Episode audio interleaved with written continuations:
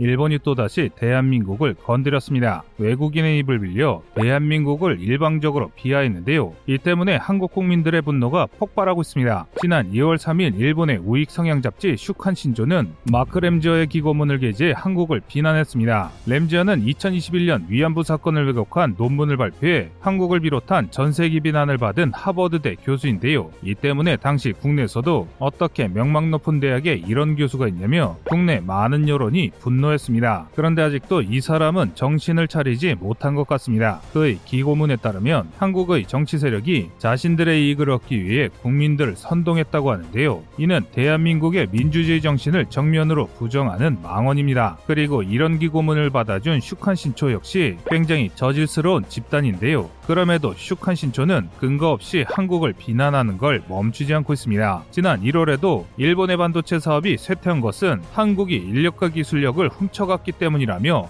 모든 책임을 한국에게 전가했는데요. 정말 이게 말인지 방구인지 상대할 가치도 없어 보입니다. 하지만 전문가들은 이런 사소한 것들이 모여 군사적 긴장 관계가 형성되니 일본의 극단론자들을 유심히 감시해야 한다고 말합니다. 실제로 일본의 구구 세력은 일본 정부의 요직을 차지한 채 일본을 제 마음대로 휘두르고 있습니다. 최근 자위대가 수립기동단과 같은 공격 부대를 양성하는 것도 이런 구구 세력의 입김이 들어간 것이라 볼 수 있는데요. 그리고 최근 이들이 집중하는 것이 바로 기갑사단 전력 확충을 통한 자위대 육군력의 강화입니다. 육군력을 강화해 다시 한번 세계를 침략하겠다는 것인데요. 자위대 기갑사단은 일본 전차 전력의 상당수를 보유하고 있고 우리나라 보병사단과 전투력을 비교해도 크게 위협적인 전력입니다. 만약 일본의 기갑사단이 한국의 보병사단과 격돌한다면 한 개 기갑사단으로 세 개의 한국 보병사단을 위협할 수 있을 정도입니다. 그래서 일각에서는 일본과 한국 의 육군력 격차가 좁혀지는 것은 아닌지 크게 우려하고 있는데요. 하지만 이는 우려에 불과합니다. 다시 말해 걱정하지 않으셔도 된다는 뜻입니다. 일본의 기갑사단이 아무리 뛰어나봤자 한국의 7기동 군단의 상대조차 되지 않기 때문입니다. 두 나라의 사단 대 사단의 대결에서도 한국은 전혀 밀리지 않습니다. 대한민국 최고의 기계화 보병사단인 11사단만 출격해도 일본 7기갑 사단을 뼈째로 발라버릴 수 있습니다. 우리 11사단은 젓가락 부대로 더 알려진 부대인데요. 그렇다면 한국과 일본의 최강기 갑 사단이 맞붙는다면 과연 한국이 어떻게 승리하게 될까요? 그래서 준비했습니다. 오늘은 대한민국 기계화 보병 중 최고의 전투력을 자랑하는 11기동사단에 대해 알아보겠습니다.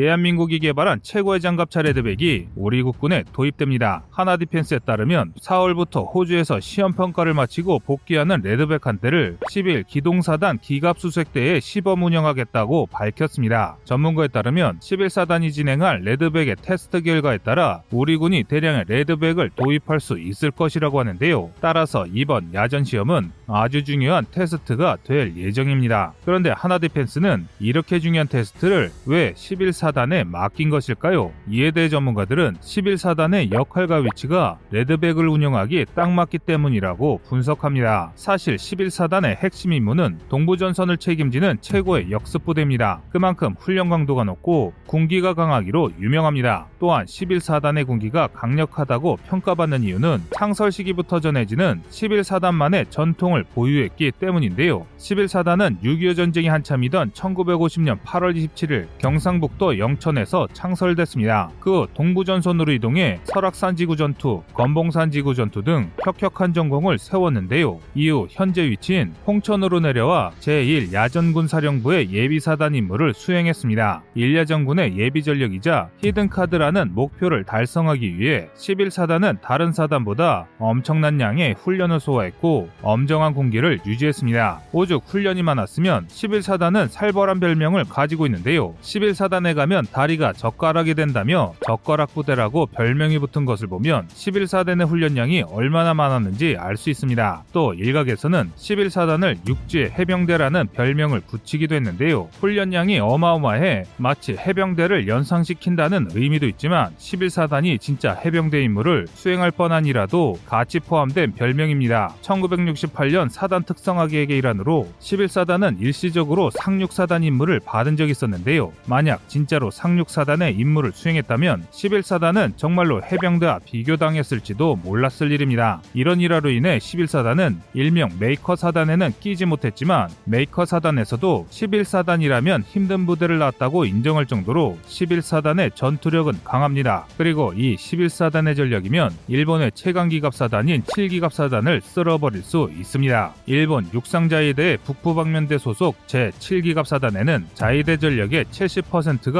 편성되어 있는데요. 그야말로 일본의 핵심 전력이라고 할 수 있습니다. 7기갑 사단의 편제는 3개 전차연대와 1개 기계화 보병 연대, 1개 포병 연대로 이루어져 있습니다. 기계화 보병 위주인 우리나라와 달리 전차연대 비중이 훨씬 높아 상당히 강한 전투력을 가질 것으로 예상되는데요. 즉 육상자위대가 당나라 부대라는 평을 들어도 7기갑 사단의 전투력은 무시 못할 수준임을 알 수 있습니다. 만약 7기갑 사단이 대한민국과 격돌한다면 한 번에 세계 보병 사단을 대상으로 압박을 가할 수 있는데요. 한국과 동일하게 부대를 편주해서 운영하면 전차주대의 공격으로 한국의 보병사단이 훨씬 불리하다고 할 수 있습니다. 하지만 이렇게 강한 7기갑 사단도 우리 11사단 앞에서는 약할 수밖에 없습니다. 병력수와 전투력이 11사단에 매우 뒤떨어지기 때문입니다. 일반적인 사단급 병력은 최소 3,000명에서 최대 15,000명까지 다양하지만 일본의 7기갑 사단은 약 6,000명으로 대한민국 사단보다 매우 적은 병력을 가지고 있습니다. 이런 병력 차이는 편제에도 반영되어 있는데요. 일반적인 군대 편제와 다르게 7기갑 사단의 전차연대와 보병연대 이하에는 5개 중대만 편제되어 있어 한국보다 양쪽으로 매우 불리합니다. 심지어 장비의 질적 차이는 더 큽니다. 7기갑 사단의 주력 장비는 11 기동 사단보다 성능이 매우 떨어집니다. 7기갑 사단은 주력 장비로 10식 전차, 89식 기동 전투차, 99식 자주포를 운영하고 있습니다. 이는 한국의 K2 전차, K21 장갑차, K9 자주포와 대조할 수 있는데요. 하지만 이 장비들로는 한국의 전력을 절대로 이길 수 없습니다. 10식 전차는 120mm 활강포와 신속 절개를 상정한 가변 설계로 인해 일정 수준의 기동성과 화력은 보장할 수 있지만 주력 전차로 이용할 수준은 아니라는 평가를 받습니다. 현재 서방권의 대세인 55구경장이 아닌 44구경장을 사용해 시가전에서는 우세할 수 있지만 그 외의 상황에서는 K2에 압도당합니다. 게다가 방어력도 매우 취약한데요. 가벼운 중량을 확보하기 위해 방어력을 희생해 전면에서도 K2 전체 주포를 막아낼 수 없습니다. 또 이런 종이짝 전차인 10식 전차와 달리 89식 보병 전투차는 K21을 상대로 약간 우세한 정도입니다. 35mm 기관포와 79식 대전차 미사일을 탑재해 화력이 높고 아병 강판을 장착해 방어력이 좋습니다. 하지만 비싼 가격으로 인해 일본조차 소수의 전력만 운영하고 있는데요. 반면 K21은 40mm 기관포에 30mm의 방어력을 가져 89 식과 비슷한 전투력으로 평가받고 있습니다. 하지만 K21은 많은 물량으로 일본의 89식을 압살할 수 있는데요. 실제로 11사단 기계화보병대대의 숫자가 7기갑사단보다 훨씬 많기 때문에 양쪽 우세를 통해 89식을 쉽게 제압할 수 있습니다. 마지막으로 99식 자주포는 K9과 비슷한 시기에 개발돼 라이벌 구도를 형성하고 있는데요. 두 자주포는 모두 52구경장의 포신을 탑재해 40km의 사거리와 자동 방열을 통한 신속한 사격이 가능합니다. 하지만 99식 자주포는 방호력이 매우 취약한데요. K9을 비롯한 서방의 자주포들이 155mm 고폭탄과 14.5mm 기관 총탄을 방어할 수 있는 반면 99식은 105mm와 7.62mm 정도의 방호력을 가진 것으로 추정됩니다. 이는 대화력전에서 7기갑 사단이 크게 불리함을 의미합니다. 만약 적의 포탄이 한 발이라도 자주포 진지 위에 떨어진다면 어느 정도 생존성을 보장할 수 있는 K9과 달리 99식 자 주포는 큰 피해를 입을 수밖에 없습니다. 이로 인해 전투력 부족을 인식한 일본은 16식 기동 전투차를 통해 경전차급 보병 전투차를 배치해 전력을 보충하려고 시도 중인데요. 하지만 장갑차 기반의 취약한 방어력과 승무원이 4명밖에 타지 못하는 부족한 수송 능력은 기계화 보병 장비로서는 불합격이라고 할 수 있습니다. 즉 7기갑 사단이 아무리 일본 전력의 핵심이라고 하더라도 우리의 11기동 사단의 양적 질적 수준 차이로 전혀 상대가 되지 않는 것입니다.